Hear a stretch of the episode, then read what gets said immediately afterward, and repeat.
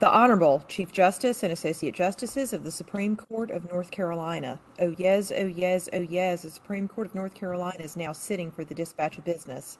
God save the state and this honorable court. Good morning, everyone. Our first case is NAACP versus Moore et al. We'll hear from the appellant. Thank you, and good morning, Your Honors, and may it please the court. I'm Kim Hunter with the Southern Environmental Law Center, representing the North Carolina State Conference of the NAACP. And with me, at least remotely, is Irv Joyner from the NAACP, Caitlin Swain from Forward Justice, and David Neal with the Southern Environmental Law Center. And I would like to reserve 8 minutes of time for rebuttal.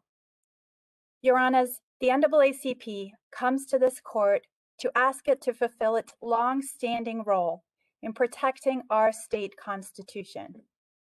In 2018, the North Carolina General Assembly placed constitutional amendments on the ballot, but it was only able to achieve the supermajority necessary to do so because it relied on votes from illegally, racially gerrymandered districts that did not represent the people of North Carolina.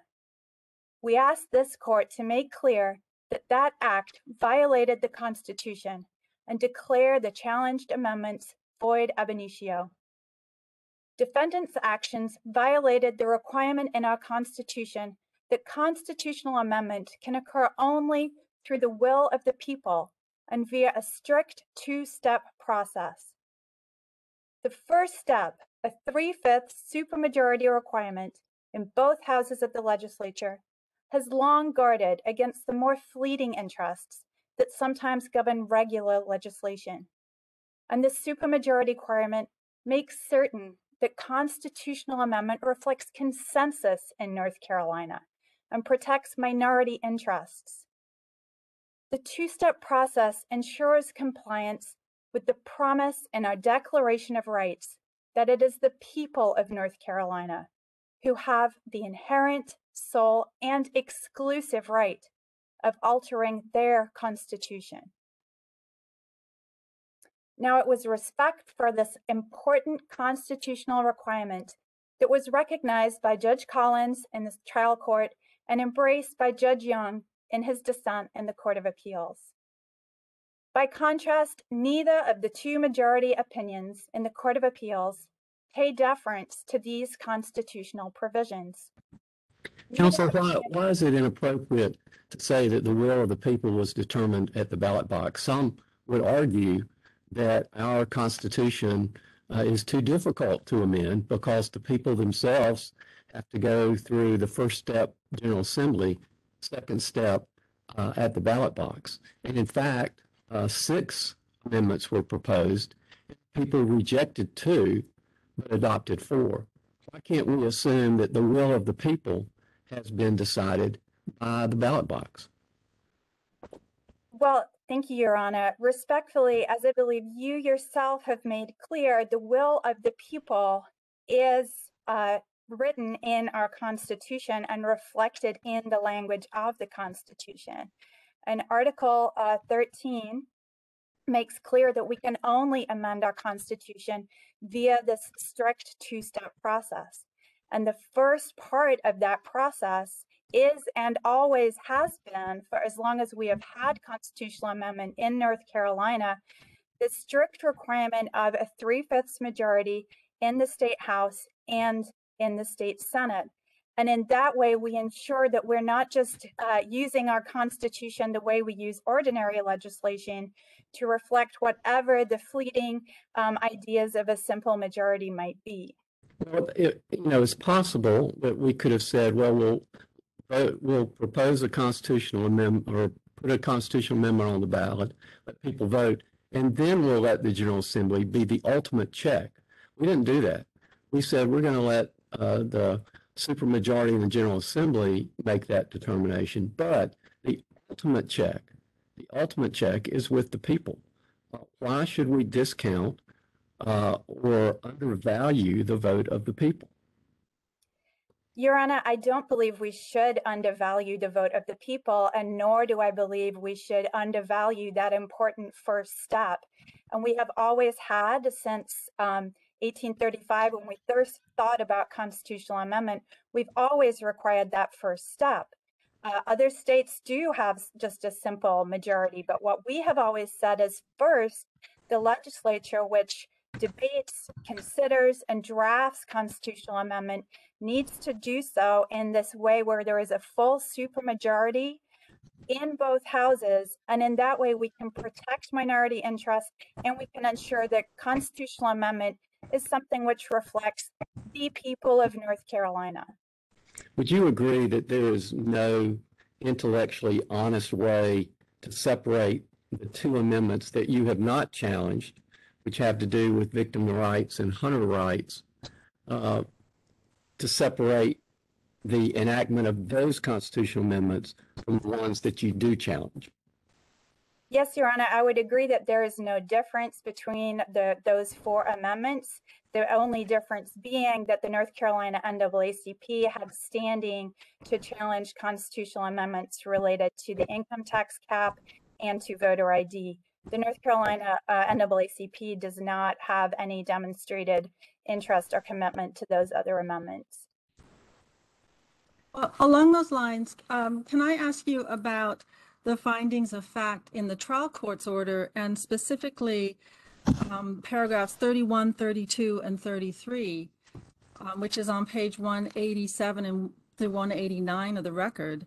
Didn't the trial court find that these two particular amendments would have an irreparable impact on the right to vote of African Americans in North Carolina, that the spending cuts have resulted in that the income tax cap resulted in spending cuts that disproportionately hurt public schools or significantly reduce funding for communities of color?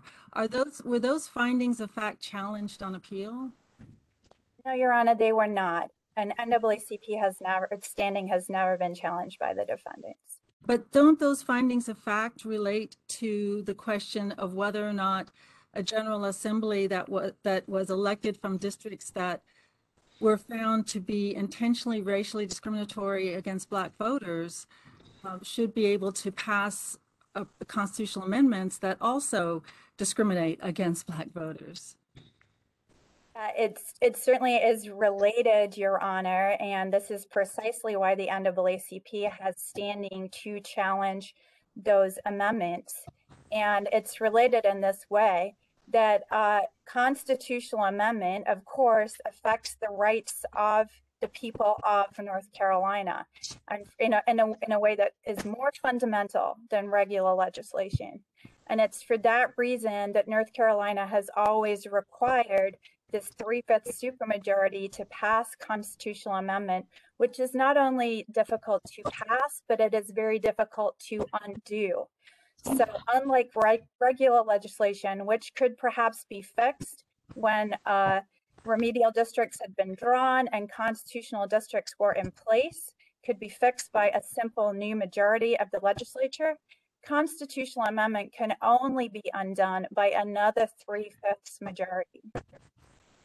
Counsel, how do we juxtapose, to follow up on your conversation with Chief Justice Newby, how do we juxtapose the will of the people coming behind the legislature's placement of those constitutional amendments on the ballot with the fact that if those districts had not been drawn as they had been, there would not have been a super majority to be able to place those constitutional amendments on the ballot, presumably in the first place? Yes, thank you, Your Honor. And so the first part of this story is that the will of the people was not being reflected in those districts. And that's settled fact in this case. That's nothing that anyone disagrees with here. That was made clear and final by the Covington Court, by the United States Supreme Court. So we know with certainty that the districts at that time were not reflective of the people of North Carolina. And so it was then impossible for legislators, when they had to pull from those districts that did not represent the people of North Carolina, to achieve a 3/5 majority in both houses that was actually reflective of the people. Now, there are very clear, manageable standards that this court can adopt to cabin in this argument. And the first one we've just been discussing about, the Superior Court's order focused only on constitutional amendment, not to regular legislation. But the other really important manageable standard here is that this only applies to a narrow period of time. Counsel, I'm sorry, before you get there, why would this distinction between constitutional and regular legislation be important? Well, Your Honor, unfortunately, when this legislature was in place illegally for this large period of time and not there reflecting the full will of the people, it engaged in a whole series of acts, including regular legislation and including constitutional amendment. But it would certainly be very chaotic for the court to come in and to say that every single act of this legislature had to be overturned. And so the court, as it always does, has to look for manageable standards and has to look where is it most important that the court step in and protect our democracy. And constitutional amendment is just so clearly distinct. It has distinct provisions in our state constitution. It is structurally different in how it is achieved, and it has a different place in our law, in that it is there to protect fundamental rights, to set the fundamental laws of our states. And once it is in place, unlike regular legislation, it can't be declared unconstitutional under state law. So under your argument, if voter ID had passed the General Assembly and been signed into law by the governor, your argument would fail. Do you mean, respectfully, Your Honor, is the question if there was regular legislation that had been passed through the regular process to achieve and signed by the governor, that your argument today would fail? Well, that would be a separate argument, Your Honor. If there was an argument about regular legislation and whether that was legitimate under a racially gerrymandered General Assembly, that is not the argument before the court today. Well, but it's potentially an argument, right? Because Justice Earls at one point signed a brief where she said that it was entirely possible that any legislative action the General Assembly takes without being elected from legal districts could be subject to challenge under state law. So again, if that's the case, if any legislation would be subject to challenge, isn't that problematic? Isn't that chaotic? That is not the case which is before the court today, and it is within this court's power, of course, to set clear, manageable standards and make very clear that it is distinguishing between regular legislation and constitutional amendment. With that argument that was made in the brief that I referenced, would it not be legal malpractice not to advance that argument? Your Honor, I did not. I was not counsel there, and that is not the case which is before the court today. So it certainly would not be my legal malpractice to present a completely separate argument. But what the NAACP has pronounced here, after careful thought and study and reference to our state constitution, is that this court needs to declare that constitutional amendment is a step too far for an illegally racially gerrymandered General Assembly. Well, I understand your distinction, right? I'm trying to figure out where the law goes if we make your distinction, right? So let's assume hypothetically that in 2019, the legislature had passed a criminal statute dealing with some sort of domestic violence. And here today, this court determines that your argument is correct, that any constitutional amendment passed by the legislature is void ab initio. Would not a criminal defense attorney be engaged in malpractice if he didn't advance an argument that the legislation for which his client was being tried for fell into the same category that you're arguing today? I I don't believe so, Your Honor, and I believe this court certainly has the power to forestall that by making clear in its opinion that it is ruling only on constitutional amendments. But let me ask you about another situation where there's a required supermajority that arguably could impact minority individuals or their voting, and that has to do with the budget and the veto of the budget. How is the supermajority required by vetoing the budget? How is that different than the supermajority required for the passage of a constitutional amendment? Yes, thank you, Your Honor. Well, first of all, there's a very straightforward structural difference in that a supermajority required for a veto override is the supermajority of members present versus the supermajority of all members in the House and the Senate. So it's a less onerous requirement. But more importantly than that, one of the main differences structurally between constitutional amendment and regular legislation is how difficult it is to undo.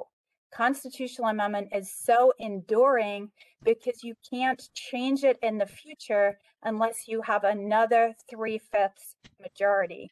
By contrast, something regular legislation like a budget can be easily changed in the future, and of course is easily changed every year, every 2 years, by whatever next majority comes into place. So they are structurally very different. Counsel, back to the substance of this case. How should we look at, as a court, the U.S. Supreme Court's per curiam opinion that was rendered concerning the legislature's composition at the time that the constitutional amendments were on the verge of coming into play, relative to what was done by the three-judge panel here in terms of the actions that were ultimately taken by the legislature concerning the constitutional amendments? Yes, Your Honor. Well, what the Supreme Court did was make clear in a very final way that this was an unconstitutional body. Of course, the three-judge panel explained more about that. And both courts were very careful not to overstep onto state sovereignty and address any questions about what power the legislature would have in the intervening period. And the three-judge panel went out of its way to note that that question, the question of what power does a state legislature have in the time period between it being declared an illegal racial gerrymander and the time that remedial elections are held, that period of time, the three-judge panel stated that that was an unsettled question of state law, and that is precisely the question that we are here to ask this court to answer today as the final arbiters of state law. How should we look at the fact, though, that the U.S. Supreme Court did not choose to act more affirmatively in terms of what it said about this matter relative to the legislature's ability then, in the dearth of the U.S. Supreme Court doing anything more, to be able to go forward with constitutional amendment placement on the ballot? Well, again, I believe, Your Honor, there's a long history of federal court restraints on infringing on state sovereignty in state courts, and it's up to states like North Carolina to govern these types of questions about their own constitution. There was also at the same time a concern from the federal courts about infringing on state sovereignty about how it managed its own elections. So the federal courts did go out of their way to let North Carolina have a role in that remedial process, but at no point did either of the courts, the panel or the Supreme Court, bless the idea that in this period where it had been adjudged and declared that these legislators were not reflecting the people of North Carolina, at no point did they say that they were able to place constitutional amendment on the ballot.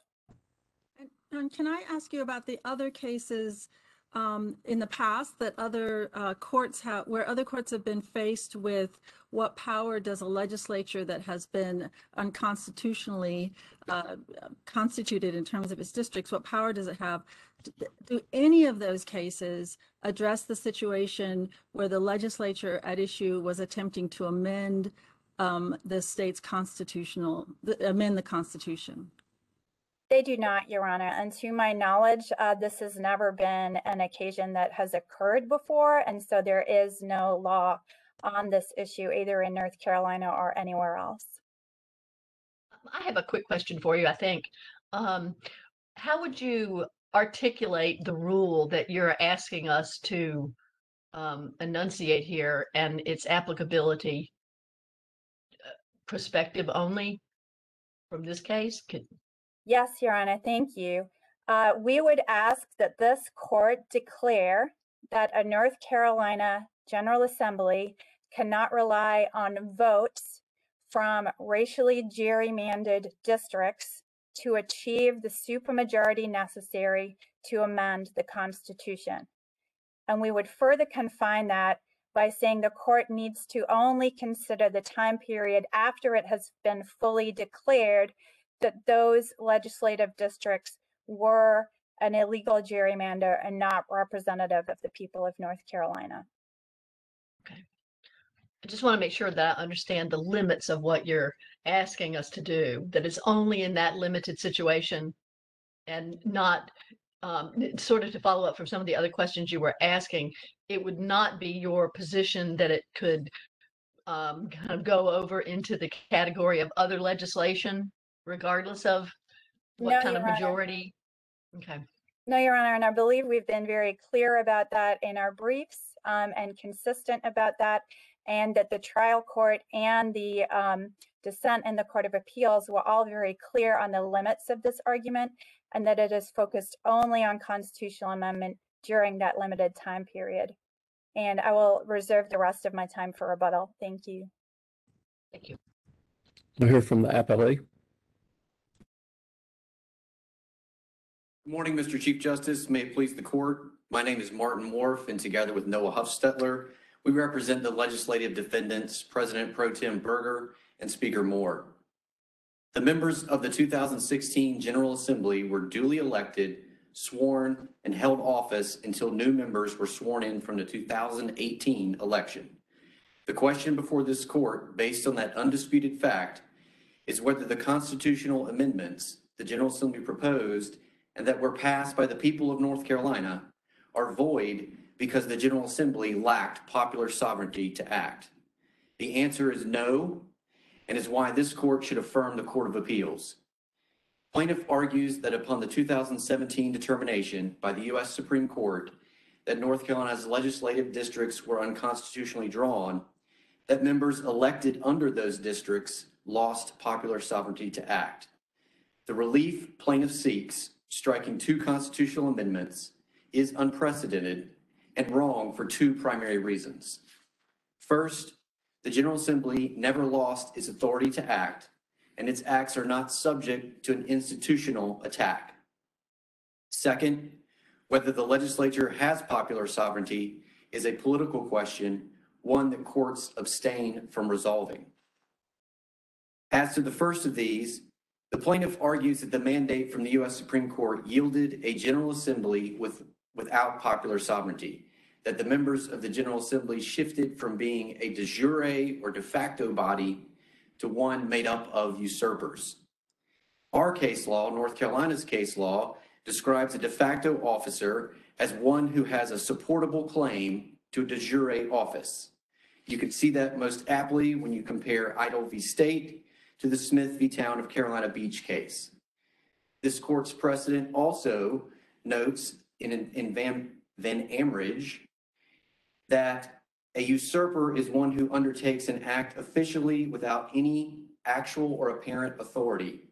Since he is not an officer at all for any purpose, his acts are absolutely void and can be impeached at any time in any proceeding. Against this backdrop of precedent, we can judge the 2016 to 2018 General Assembly.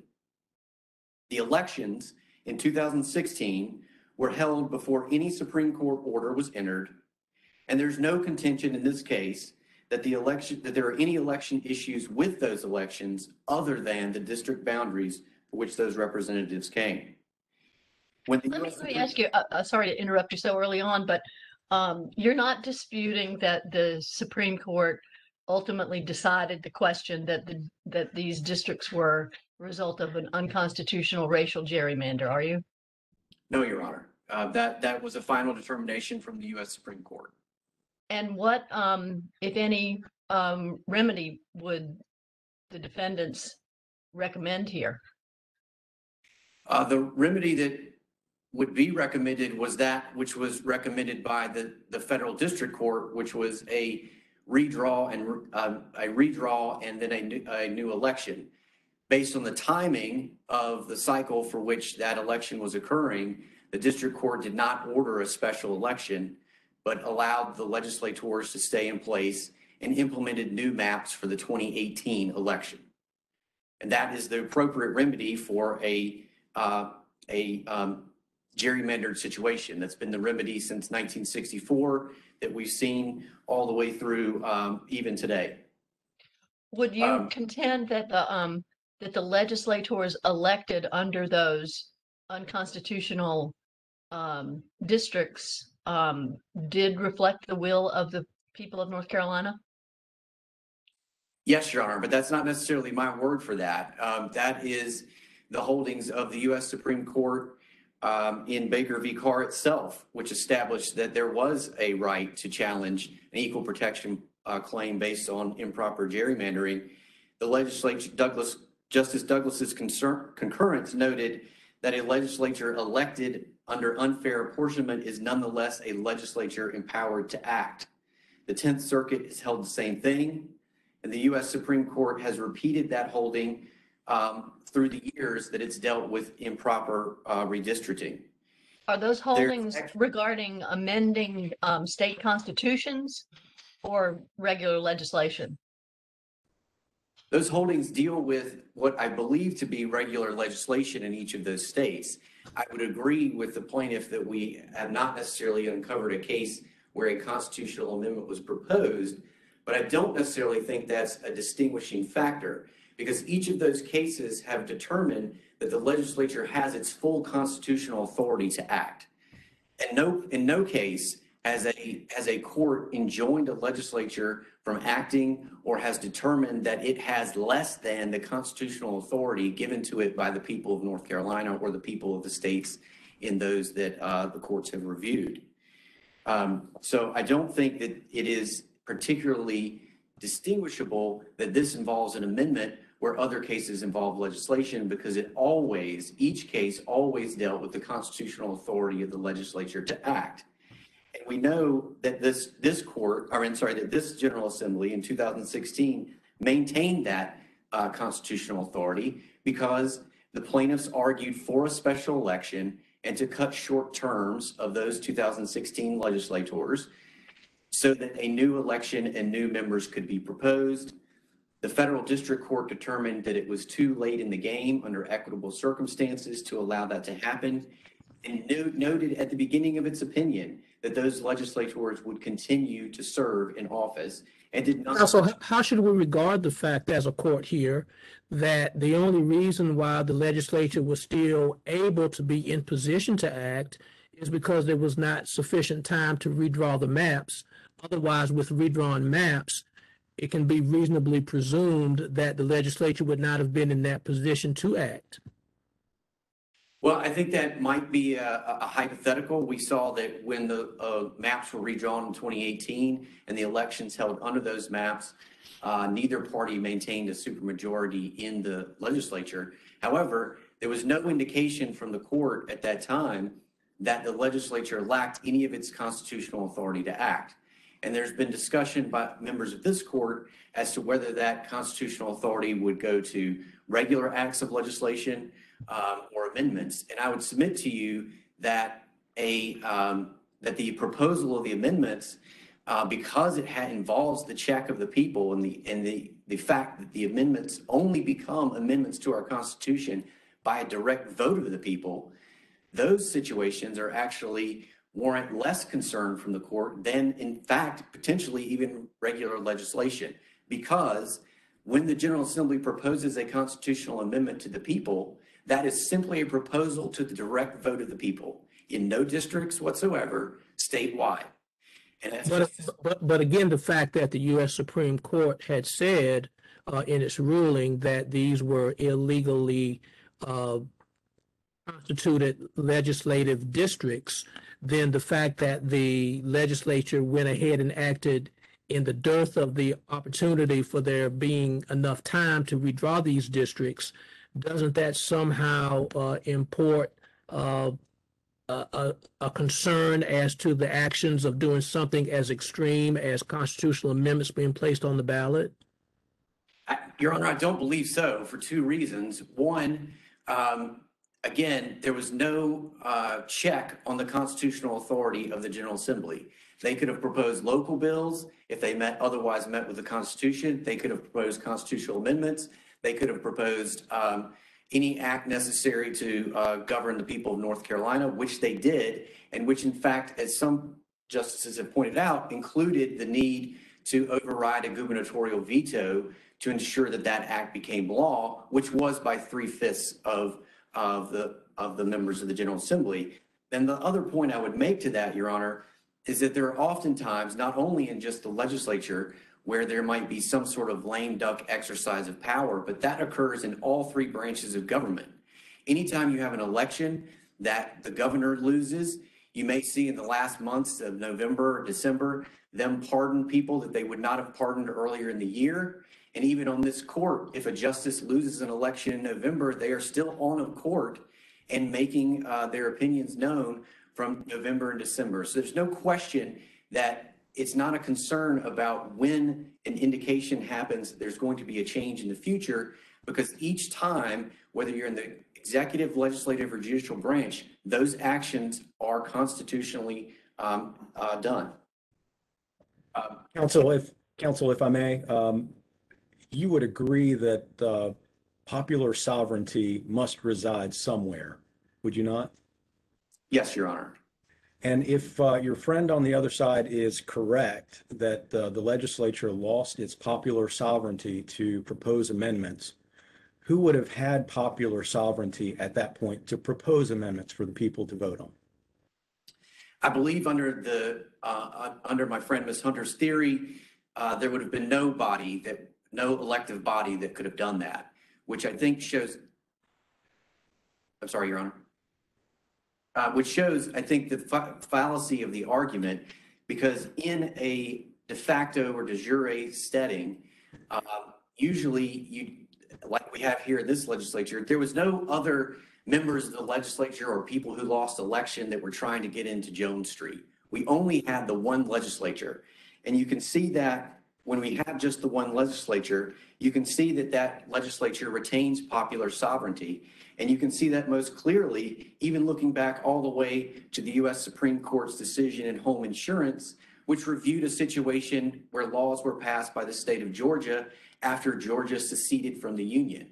Once it rejoined the Union, those laws were challenged in the U.S. Supreme Court as being unconstitutional because they did not involve an oath of office by those legislators to the Constitution. And the court said it does not follow from this that it was not a legislature, that the acts of which were of force when they were made are in force now. If not a legislature of the state de jure, it was at least a legislature de facto. It was the only lawmaking body which had any existence. Its members acted under color of office by election, though not qualified according to the requirements of the Constitution of the United States. And we can see that expressed even then in those early days and all the way forward through today, when there are equitable concerns about an election, the U.S. Supreme Court and other courts have delayed implementation of new maps and allowed those legislators to continue serving through the end of their term. And so here, because that occurred, we know that the North Carolina Constitution creates the legislature, so there's no question about its de jure status. None of these amendments created a new body, but the legislature was created in the Constitution. The members were elected in 2016 under valid law at that time, and they did not assert the rights of others, but they held them for their own, and those members were not removed early by special election. Therefore, they retained their constitutional authority to act until the end of their terms and never lost their de facto status.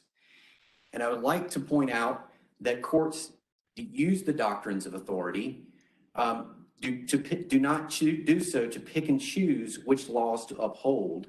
And that's why the Court of Appeals was right in holding that it is not a dimmer switch or a spectrum, but an on-off. You're either alive or you're dead. You either have popular sovereignty to act and your laws are subject to de facto status, or they are not.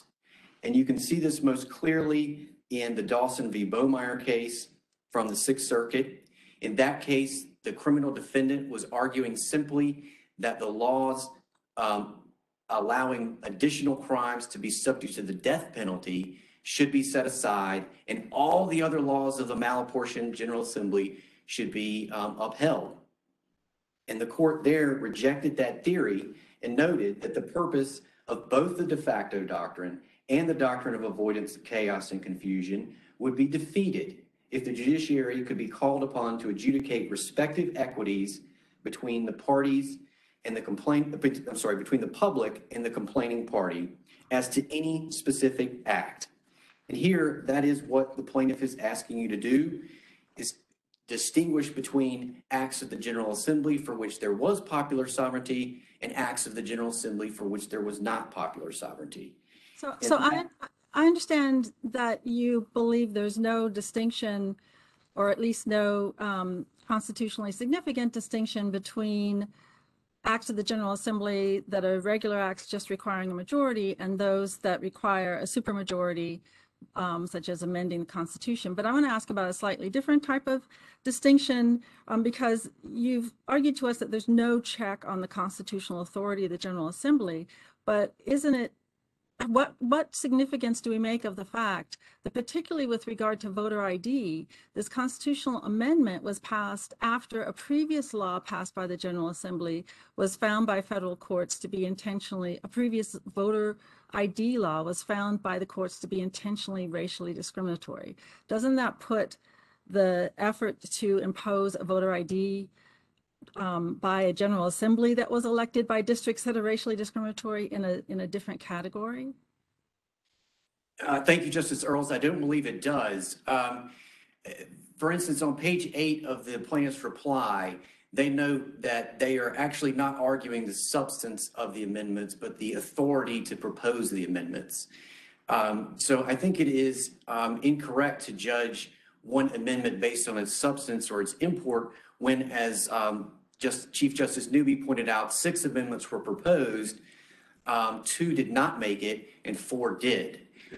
So I think you'd have to look at the collective body there and see that there were more amendments than just that. And I don't want to say that there isn't a check on the constitutional authority of the General Assembly. That's not exactly true, as this court has held numerous times when reviewing the laws itself that the General Assembly passes. This court is the ultimate arbiter of whether those laws passed are subject to constitutionality. So, if, for instance, Justice Earls, there is an entire separate lawsuit that is proceeding forth in the federal court and the state court about the voter ID bill that implemented this constitutional amendment. And that might be a situation so warranted where the court would have authority potentially to look over that and see whether that law is constitutional. But this challenge actually is to the institution itself, saying that the institution, that the body, did not have constitutional authority to act. And that is very, very different from looking at the substance of any single act. And it's why we don't believe that there are any manageable standards for answering that particular question. When you look at back to this court's case in Leonard v. Maxwell, there the plaintiff was arguing about a tax refund and argued that the tax was discriminatory, arbitrary, and passed by a malapportioned General Assembly. In reviewing those arguments, this court noted that it was a political question And the plaintiff argues that that case reflects a political question because apportionment itself at that time was a political question that the courts had not engaged in. But the plaintiff in Leonard was not asking for apportionment.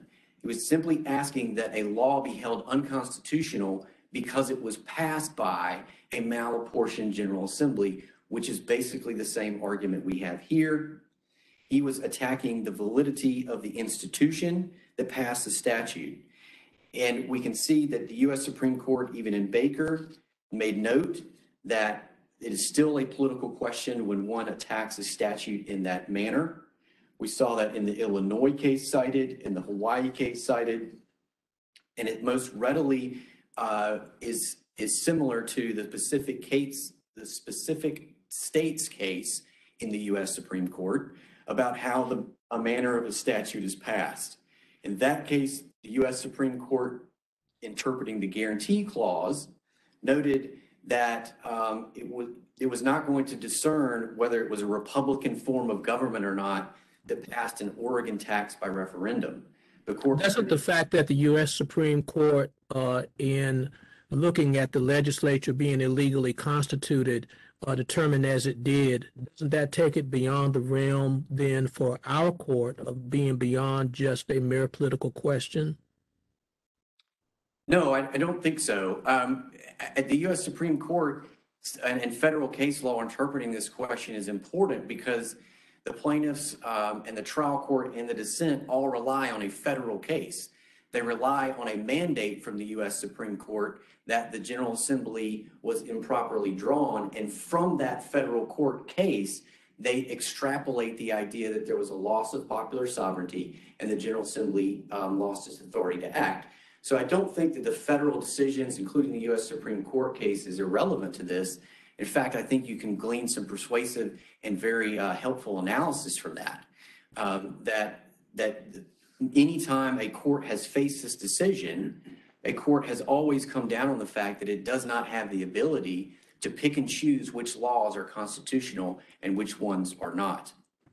Mr. Morf, to follow up on what I think was at least part of what Justice Morgan ask you, the colleague, Ms. Hunter, when she was asked by Justice Hudson what her standard that she was seeking to propose for our consideration was, and she drew a very distinct difference between constitutional amendments and statutes. I know you've talked about this somewhat already, but please tell me as directly as you can why you would contend that constitutional amendments and ordinary statutes should not be treated differently.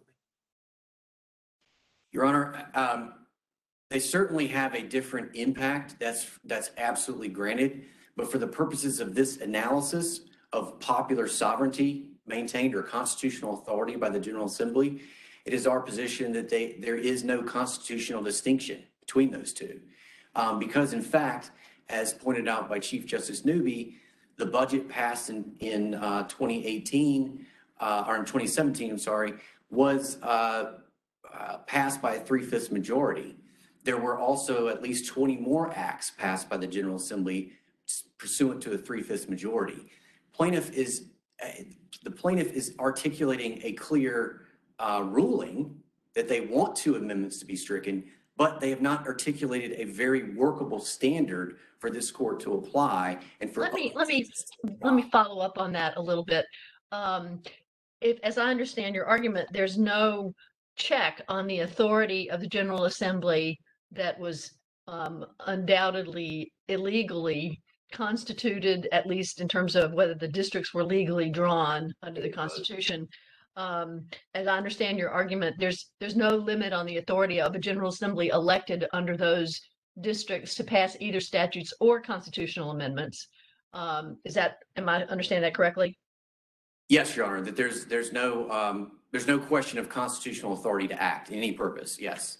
Okay. So what remedy would you suggest would be available to the voters affected by the unconstitutional gerrymandered districts? Well, I think it's the very remedy that they exercised in this case, which is their right to vote for or not pass the amendment. 6 amendments were proposed, 2 failed. Two amendments were dealing with the appointment of justices and a bipartisan election and an ethics enforcement commission, and those amendments failed on direct vote of the people. So we're only dealing with the four amendments that passed by a vote of the people. And that is an ultimate check on the authority of all branches of government, because they hold the popular sovereignty. And you can given that in our history, constitutional amendments are rarely, if ever, undone. How realistic is that as a check or balance on the actions of a legislature that's not constitutionally composed?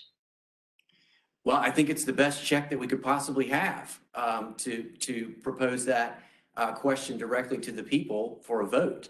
Well, typically under our system, if one of the branches, the executive or legislative branches, acts beyond the authority of the Constitution, it would be the role of the courts to step in and opine on the constitutionality of that, correct? Yes, as to any specific law, yes, Your Honor. And so what would be available here?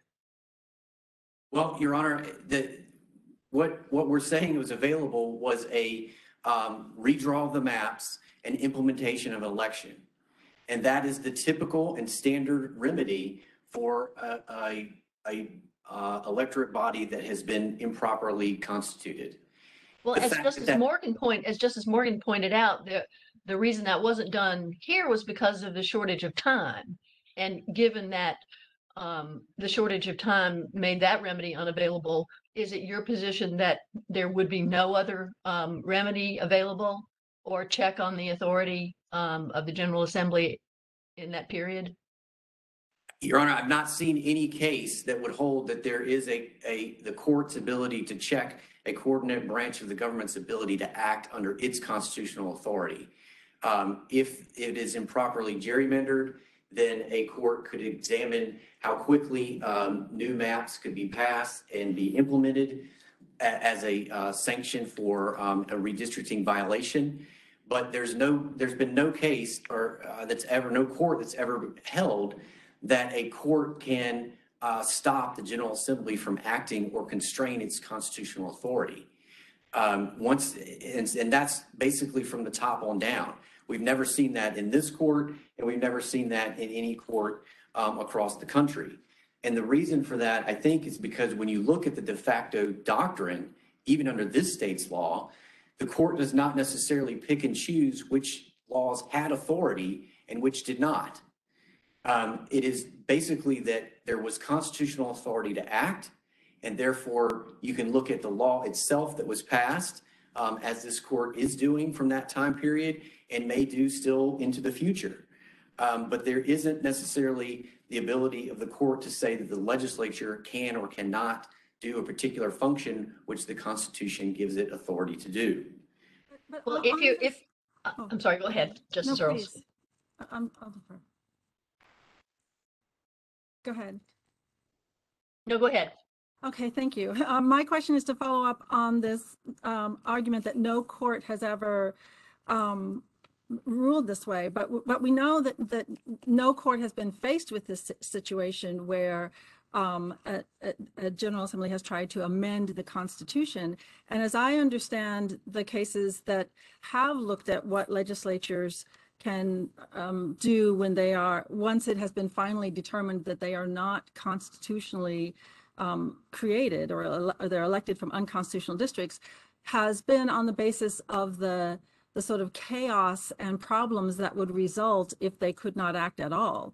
But I don't, how does that rationale apply to a constitutional amendment? There's no immediate urgency to amend the state constitution that would mean that the legislature having to wait until it is constitutionally constituted to act.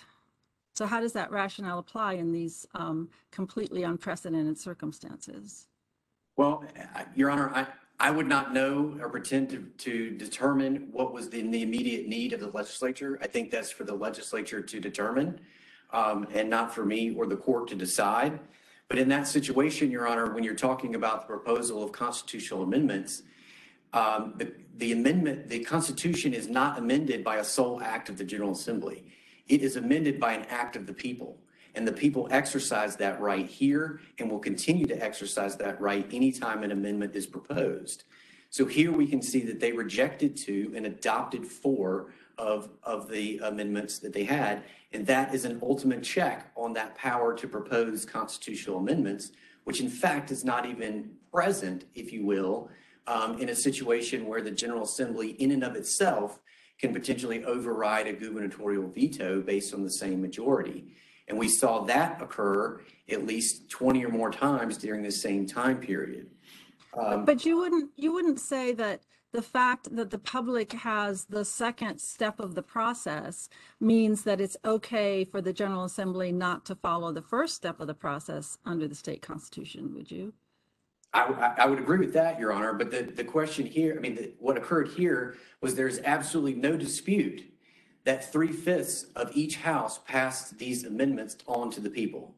There's no question about that. What we are questioning is whether that body that made those 3/5 vote lacked popular sovereignty to do that. And no court has ever held that that's the case. In fact, because the exercise of the doctrines that we're talking about, the de facto doctrine or the chaos and confusion doctrine, those doctrines have been exercised to protect the authority of a body to act, not to say that it won't create confusion if we set aside this particular act.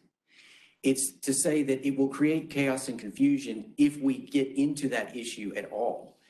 And Your Honor, I see that my time is about to expire, so let me conclude by noting that these proposals were proper enactments of the General Assembly and that the 2016 General Assembly retained the right to act and enact until the end of its members' terms, just like the 2020 General Assembly retains its right to act until the end of 2022. To go behind that and question the sovereignty of the institution is not a subject matter that courts get into. To quote Ryan v. Tinsley, nothing in Baker v. Carr intimates that a legislature elected from districts that are invidiously discriminatory in violation of the 14th Amendment is without the power to act. The trial court was the first and only court to hold as such, and this court should affirm the Court of Appeals decision that reversed the trial court. Thank you, Your Honor. Thank you, counsel. Rebuttal. Thank you. Mr. Worf stated there that no court has ever said that this legislature lost popular sovereignty, but that is in fact precisely what Judge Wynn stated, writing for the majority, writing for the panel in the Covington case. It stated that North Carolina had lost popular sovereignty during this time period. And this was in the context of looking at the question of how quickly can we have remedial elections in North Carolina so that we can restore sovereignty to the people, which is where popular sovereignty resides, is within the people of North Carolina. And unfortunately, largely because of delay tactics that the legislative defendants had used, there was not time for immediate remedial elections. And so we were unfortunately left with this time period where North Carolina was represented by these districts that did not represent the people of North Carolina. And the legislature was on notice that during this time period, the federal panel had not only stated that North Carolina had lost its sovereignty, but also that the legislature was on notice that it might not have unlimited authority to act, and that that was an unsettled question of state law. Now, let me ask you a question. When these amendments were passed by the General Assembly to be put on the ballot, there was litigation about what language these amendments should have, correct? Correct, Your Honor. I don't know, were you a part, or your organization, were y'all a part of that litigation? That was a part of this case, Your Honor, and I appreciate that the question. That was, this case was running parallel, and to clarify, this case was filed before amendments were ever placed on the ballot. So was there a request that there be an injunction or a stay with regard to placing these items on the ballot? There was, Your Honor, and that's why I'm a little surprised at defendants' arguments here, because what Mr. Worf, arguing for the legislature stated during that time was there's no need for injunctive relief because what we can do later, the election can go ahead and we can simply discount the votes of the people if we ultimately find that these amendments were placed on the ballot illegally. And so it's strange now to hear Mr. Worf come in and say that actually that vote somehow validated the earlier illegal act when he previously stated that we could just throw those votes out. Did the trial court deny the relief? The trial court denied the injunction, except as to the two constitutional amendments, which were later rewritten. And then the case was heard again in the trial court on summary judgment. Was the injunctive relief denial appealed to this court? Well, it was a complicated technical question, Your Honor, because what the trial court, the three-judge panel court actually said during that time was that a three-judge panel didn't have authority to look at this question and that it was a question that needed to go to an individual judge, and this court didn't produce any written opinion, so it's unclear exactly as to what this court was ruling on, but certainly it did not provide injunctive relief at that time. So this argument was previously made, and this court did not provide relief. Before the election. Again, it's unclear exactly what arguments this court heard, whether it even thought it had jurisdiction to hear arguments at that time. But yes, no relief was granted. But the issue was presented. The injunctive relief, in other words, it's improper to place these amendments on the ballot because of the racial gerrymander found by the federal court. This issue was presented to the court, and this court did not grant relief. That issue, a number of issues, including appeal of those earlier procedural arguments that were made by the lower court were presented. And to get to remedy, Your Honor. Well, before you do that, Ms. Hunter, let me ask you one more question to go back to your earlier discussion with Justice Hudson about your the standards you propose. I know you're running out of time, and I'll try to talk quickly.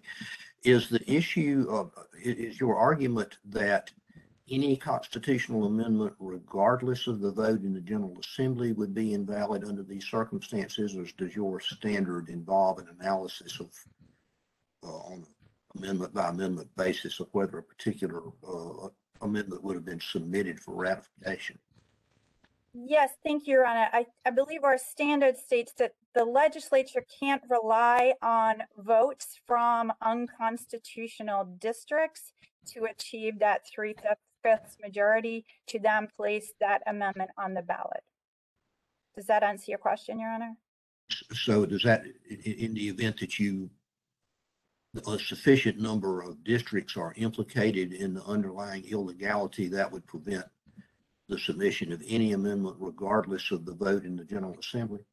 That's correct, Your Honor. And here where 2/3 of the districts had to be redrawn, that bar was unfortunately easily met. And I do just want to speak to remedy because the defendants here state that there is no check on their power during that time and no remedy to plaintiffs. By contrast, the legislature really was not harmed here. The NAACP is not asking the court to strip the legislative branch of all power to pass constitutional amendments. And if this legislature wanted to go and place photo voter ID on the ballot today, it absolutely has the authority to do that under legal districts and could have done that immediately upon remedial districts being seated. So that the people of North Carolina are really harmed here, and the legislature is saying they have no remedy. By contrast, the legislature is not harmed at all. And I do want to touch briefly on the idea that this is somehow similar to a lame duck. These are legislators that never had power in the first place. So they're not the same as a lame duck governor who has been voted in by the people and empowered to act. To pick up on the question of these previous cases, again, no previous cases have ever spoken to this question of constitutional amendment.